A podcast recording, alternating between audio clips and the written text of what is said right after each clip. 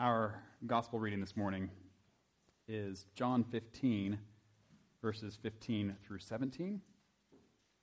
This is a part of Jesus in his conversation with his disciples in the upper room the night before he goes to the cross.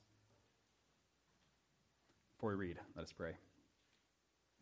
Heavenly Father, we do thank you for this day that you have made, and God, we thank you for your word which you have given to us. Lord, we pray that you would help us to hear your word. Lord, help us to receive your word into our lives. Lord, by your word and your spirit, may you continue to change us ever more, even today, into the people that you have made us to be in relationship with you through Jesus. This we pray in Jesus' name. Amen. John 15, verses 15 through 17, Jesus says, I no longer call you servants, because a servant does not know his master's business.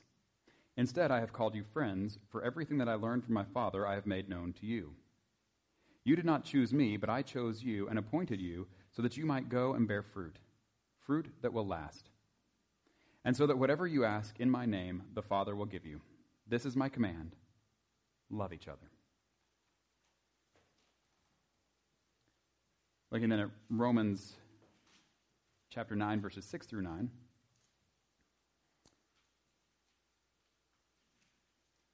Paul, uh,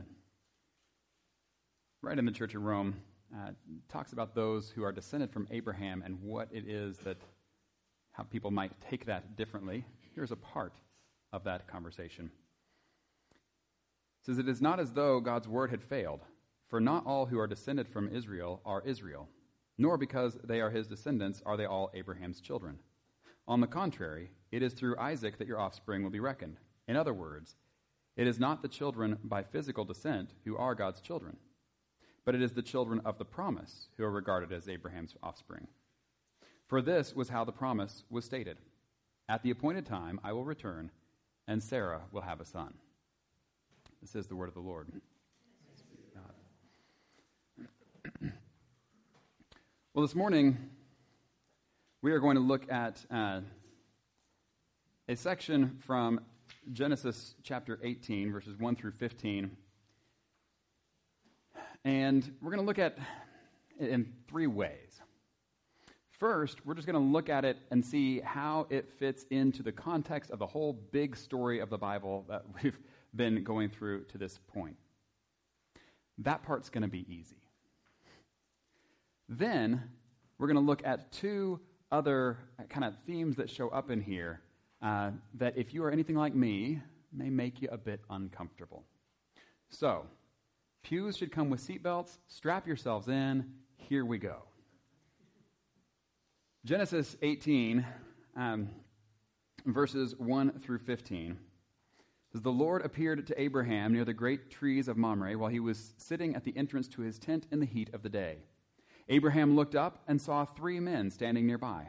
When he saw them, he hurried from the entrance of his tent to meet them and bowed low to the ground.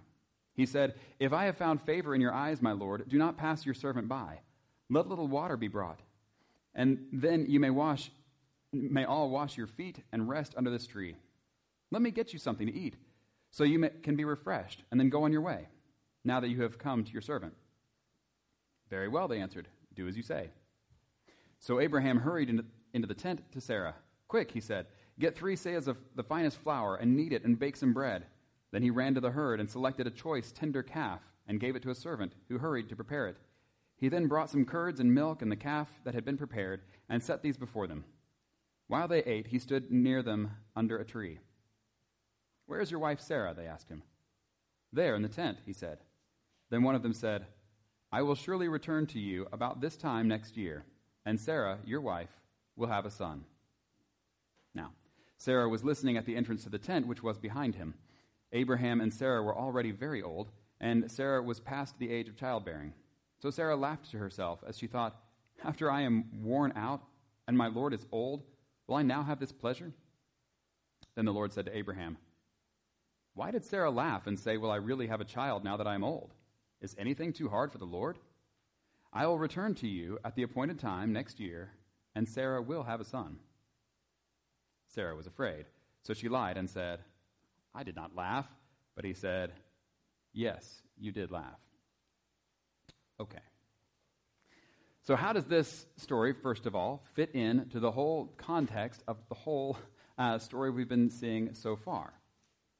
We began, of course, with uh, Genesis 1, with God creating everything and everyone, and everything was good. And we have people living in a place prepared by God for them and in perfect relationship with Him and with each other and with everything. And then it all falls apart.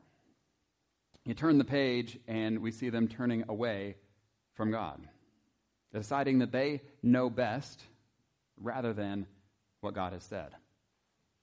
And once this happens, everything breaks down. The relationship between people and God breaks down. The relationship between people and each other breaks down.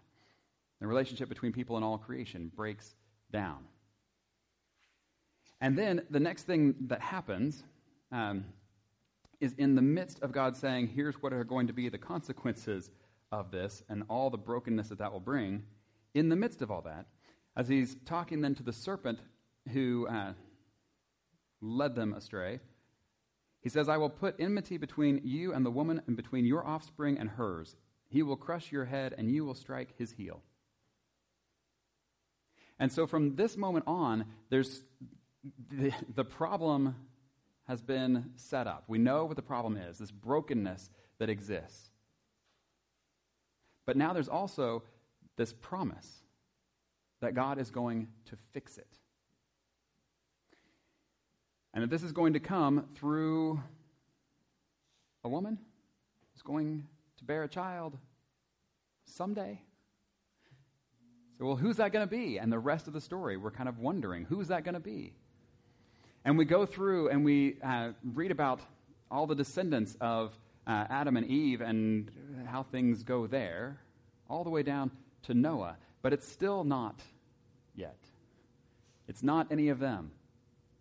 And then we finally get to the point where things have uh, really devolved. We have the, the flood to kind of wash everything clean, get a fresh start again, and it still has not gotten rid of the problem. We still have the same problem, and we're still waiting for the same solution. And then in chapter 12, we have the Lord calling just a guy named Abram. And this is where we see it's going to be through this guy. It's through him that all the nations of the earth are going to be blessed. Well, how's that going to happen? Well, we don't know yet. and so we continue the story, and as, uh, and as we go through that, we see that um, Abram's not really sure how that's going to happen either. And we see him sometimes being more faithful, sometimes being more faithless. We see him at one point, he and his wife decide, well, maybe it is going to come through me and not you. And so go with the Egyptian slave, Hagar. And he has a child with her. And God has to come back to him again and say, no, no, no. not like that. But it's been a lot of years. And we looked last week at God coming to Abram again and making this promise to him again. It is going to be through you, and it's going to be through your wife. But it's been 13 years. The child he already had with Hagar is 13 years old at this point. And Abram and Sarai are like 90. He, she's like 90, he's like 99, something like that. That's too old.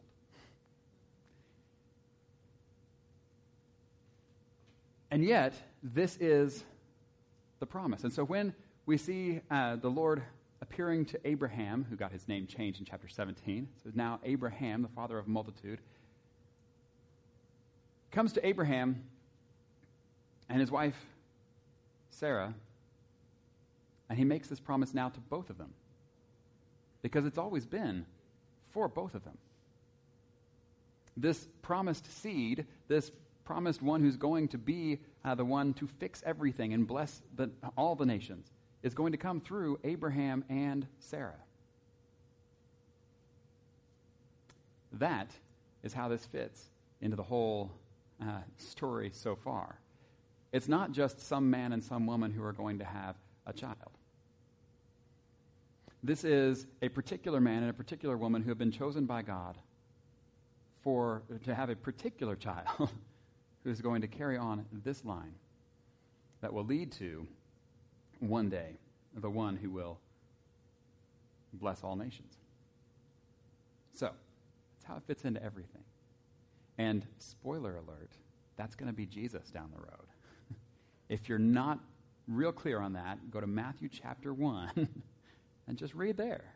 And it's connected Abraham to David all the way through to Jesus, and um, that he is this one that God has promised. So that's how the, this passage kind of connects in with everything. And as I said, that's the easy part. Now it's where it gets uncomfortable. Or at least it does for me. And that's when it comes to the way in which Abraham and Sarah each respond when God shows up. In um,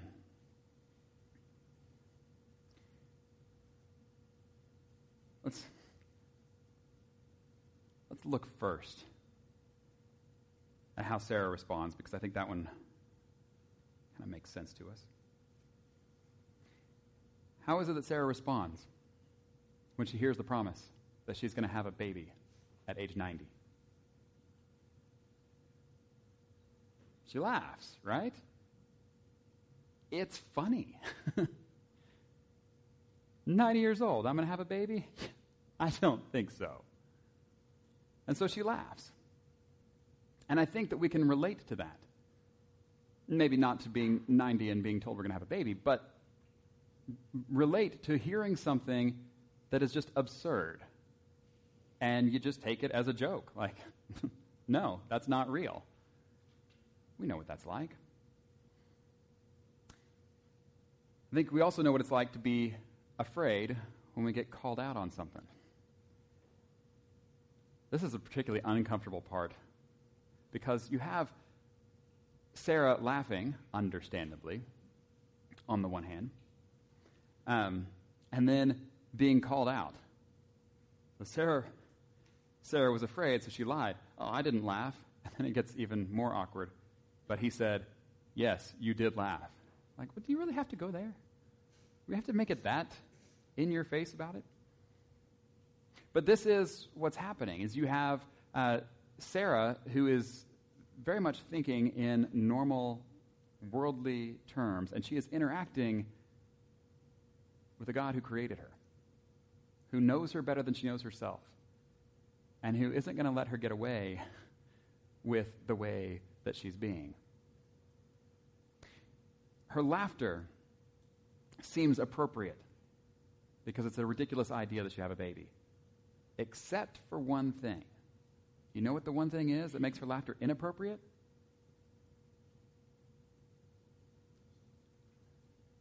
This is not the first she's heard of this. God has been making this promise to Abraham again and again. He's going to have a child. And we just saw in chapter 17, Abraham now has been given the sign of circumcision as a sign of this, of this promise that it's not only going to be through Abraham, but through Sarah as well. Sarah knows. She knows that this is what God has been promising to her. And so now, when he shows up and says, Oh, and by the way, it is going to happen and it's going to happen soon, instead of laughing as though it's something absurd, she ought to be ready, wouldn't you think? And go, All right, now's the time. Here we go. But she's not. She still hears it as absurd. I find that uncomfortable. I think there are things that we have been told again and again that if God showed up and said, All right, now's the time, we would go, Oh, wait, really? That's happening? When we ought to be ready. It also gets uncomfortable then when he calls her on and says, Yes, you did laugh. taking no part in dishonesty. She says, I did not laugh. And he just calls her on it. Yeah, you did. I know you. and yet, still, he has chosen to use her uh, to bless the world. I find that encouraging. The other part is Abraham's response. It's kind of easy for us to look at uh, Sarah and her laughing and going, "Yeah, we get it," and you know, okay, maybe, maybe I would do that. Maybe I wouldn't do that. I kind of look down on her, and that makes me feel better. Um, but with Abraham, does anybody here do what Abraham does? This is amazing. This guy is 99 years old, and the Lord comes to him. Does he know at this point that it is the Lord that's coming to him? No. No. In fact, the way in which uh, the conversation goes, Abraham is acting like these are three strangers. At the beginning of this, and then it's, you know, as time moves on, kind of clues into who he's talking to. But at the beginning, he just looks up and he sees three men standing nearby. And he sees these three strangers, and what does he do? How does he react to three strangers standing nearby where he lives? Extreme hospitality. I find this uncomfortable. Extreme hospitality. He welcomes them he goes out of his way to prepare a meal for them, to give them water, to wash, milk uh, to drink, a calf that he prepares, bread to eat. And he does it all quickly. He goes to them, doesn't wait till they show up at his door. He sees them and he goes out to them. When he saw them, he hurried from the entrance of his tent to meet them, bowed low to the ground, and then encourages them to come to his house. Let me do all these things for you. Extreme hospitality. I say I find this uh, uncomfortable because we tend in uh, modern evangelical Christianity in the United States not to place a priority on extreme hospitality, but instead to pray, place a priority on safety. And when we see strangers, our instinct often is to think, I need to protect myself or my family from them because they might be dangerous. And that's true. They might be dangerous.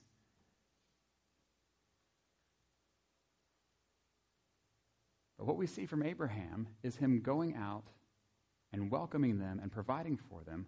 And here's, I'm telling you, I find this uncomfortable.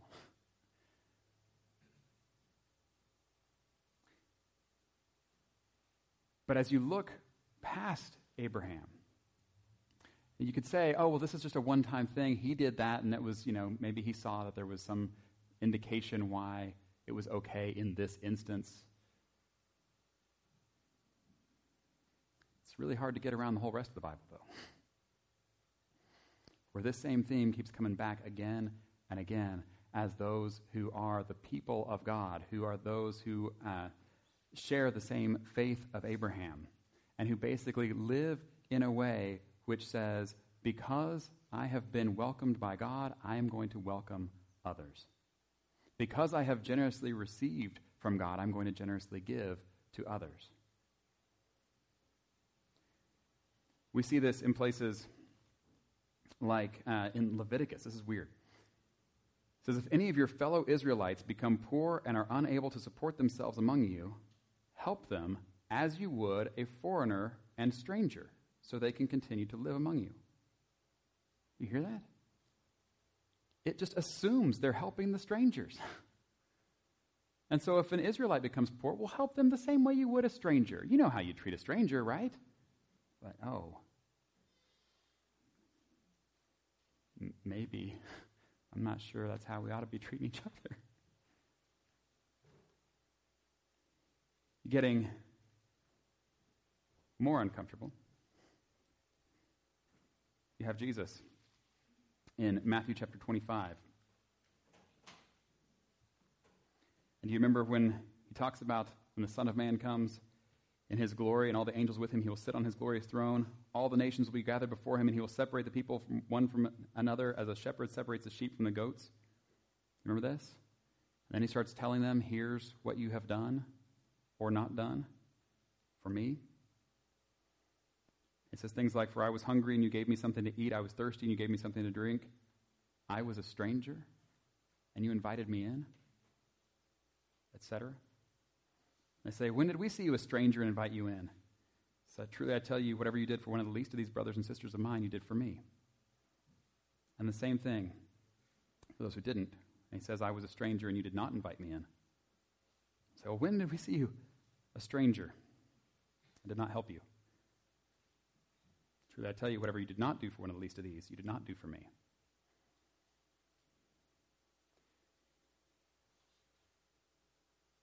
We tend uh, to read over passages like this uh, with Abraham and this extreme hospitality. I think because it is uncomfortable and it does challenge uh, the way the world makes sense to us.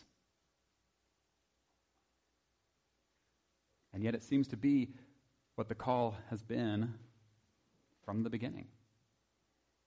And this is one of those moments where Abraham doesn't miss it. This is one of the times where Abraham really gets it right. We often talk about you know, the two great commandments, you know, love God and love others, right? Love the Lord your God with all your heart, soul, mind, and strength, and love your neighbor as yourself. All right. And then the man asks, And who is my neighbor? And do you remember how Jesus answers it? With a story of someone showing extreme hospitality to a stranger. It's uncomfortable, isn't it?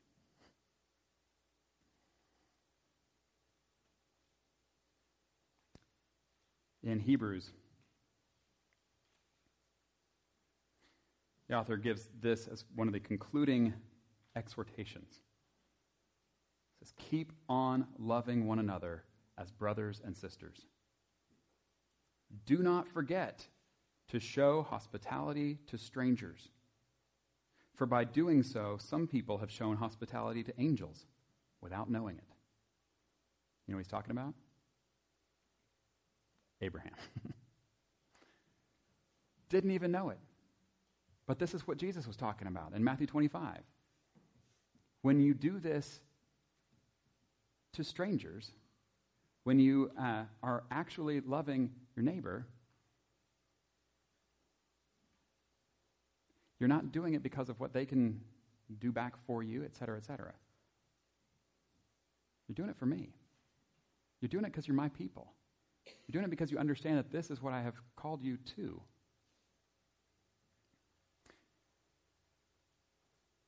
Now,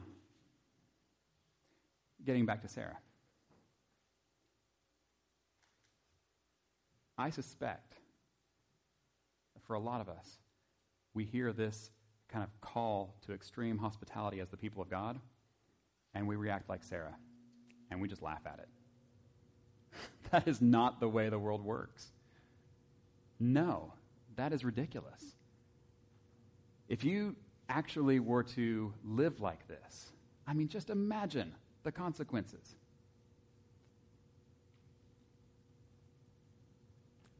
Yep. I'm reminded of when uh,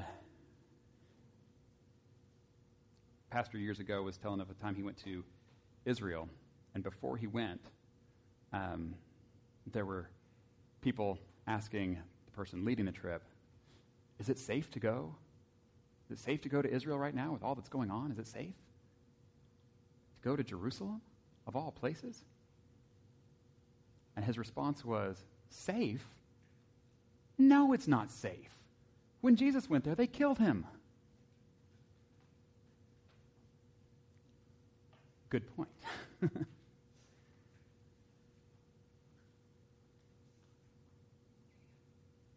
we often claim we want to follow Jesus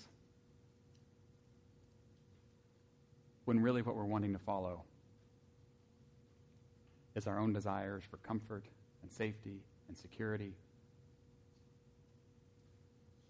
And hey, maybe we can be a little nicer along the way too. Jesus calls us to a very different way than the way of the world, and it's actually the way of the cross. This is why he says, anyone wants to follow me, they must deny themselves daily and take up their cross and follow me. How in the world have we heard a message where he says you have to deny yourself and take up your cross? How have we heard that as a message of safety and security in this world?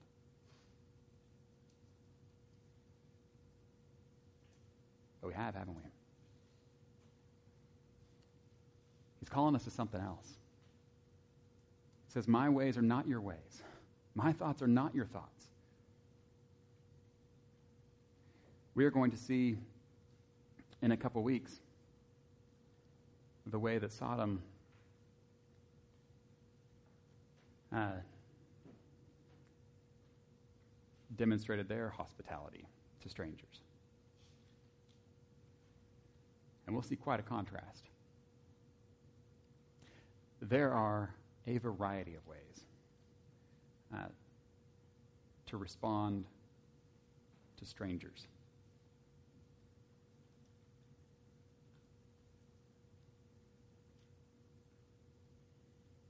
As the people of God, we ought to be the most welcoming, the most generous, the most extremely hospitable of anybody.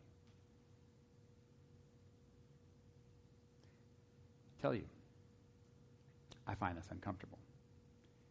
And I want you to know that this is not a uh, the kind of preaching where I'm saying, look, guys, I've got this all figured out. This is how I do everything, and you people need to do better.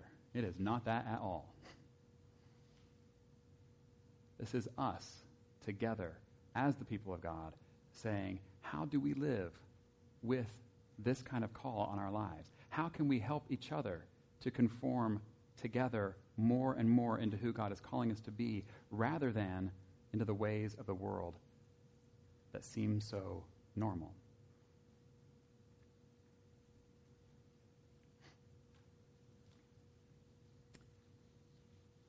And my prayer that we would hear this challenge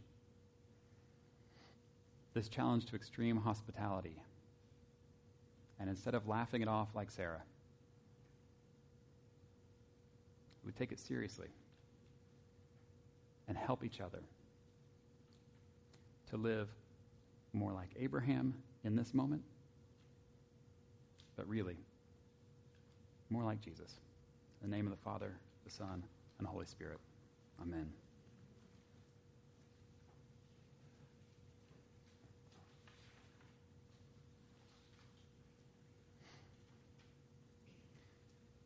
Heavenly Father, we do thank you for this day that you have made. And God, we do thank you for all that you have given to us and the ways that you have welcomed us in. Not because we deserved to be welcomed, but because of your extreme hospitality, your generosity, your love. Lord, we pray that those of us who have um, received would be those who give.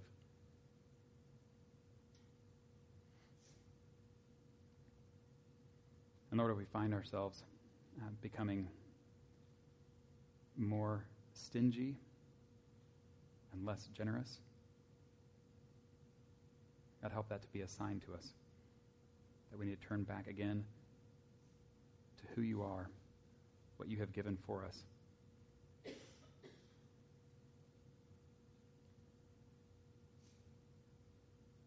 And God, when we find ourselves becoming more fearful of those who are strangers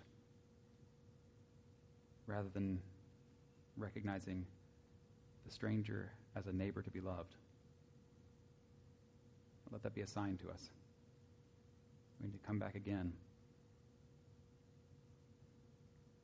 to your love for us, your love for the world, your call on us as people who bear your name, or to represent your extreme hospitality well.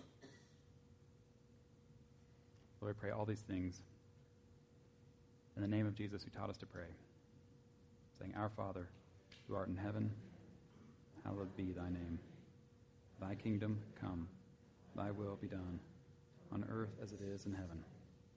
Give us this day our daily bread.